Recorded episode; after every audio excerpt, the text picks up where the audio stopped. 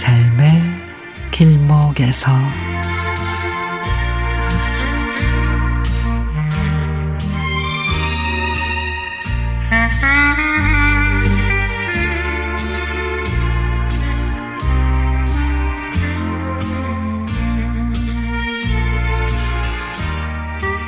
어릴 적에 오빠가 소아마비여서 제가 오빠의 가방을 학교에 늘 들어다 줬습니다. 같은 초등학교를 다니고 등하교 길에 같이 다니다가 오빠가 중학교에 들어가니까 좀 힘들었습니다. 왜냐하면 남학교에 여학생이 들어가서 가방을 놓고 오는 게 너무 창피했거든요. 아버지가 갖다 주시면 좋겠지만 아빠가 식당을 하셨기에 제가 해야만 했습니다. 그래서 저는 은근히 어린 나이에 오빠가 빨리 졸업했으면 좋겠다 그랬죠. 근데 그런 제 마음 때문이었을까요?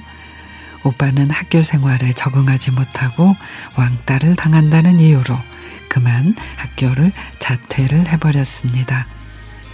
오빠가 대학 가길 바랐던 엄마는 저에게 공부 욕심을 내셨습니다.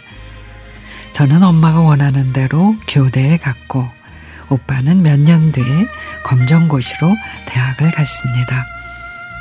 대학에 들어가서도 목발을 짚고 다녀야 했던 오빠는 계단이나 오르막에 있는 인문대 강의실을 찾아가기가 힘들었습니다.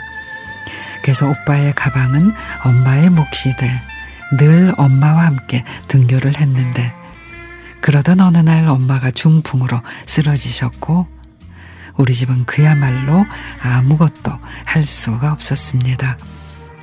요리사였던 엄마였기 때문에 아빠는 어쩔 수 없이 가게를 접어야 했고 오빠는 기술을 배워서 도장 파는 일을 했습니다.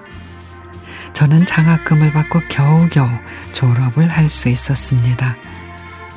엄마가 쓰러진 건 늘 우리를 잘 키우기 위해 애쓰시고 소아마비인 오빠를 잘 키워보려고 노심초사하신 탓이 아닌가 싶습니다.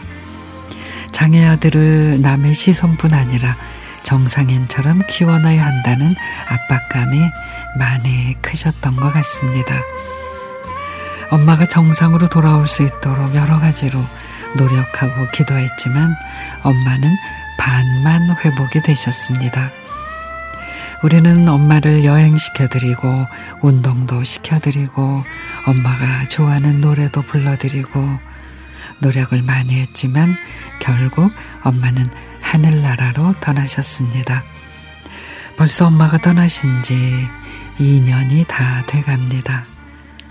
엄마의 기일이 다가오면은 엄마 생각에 가슴이 미어집니다.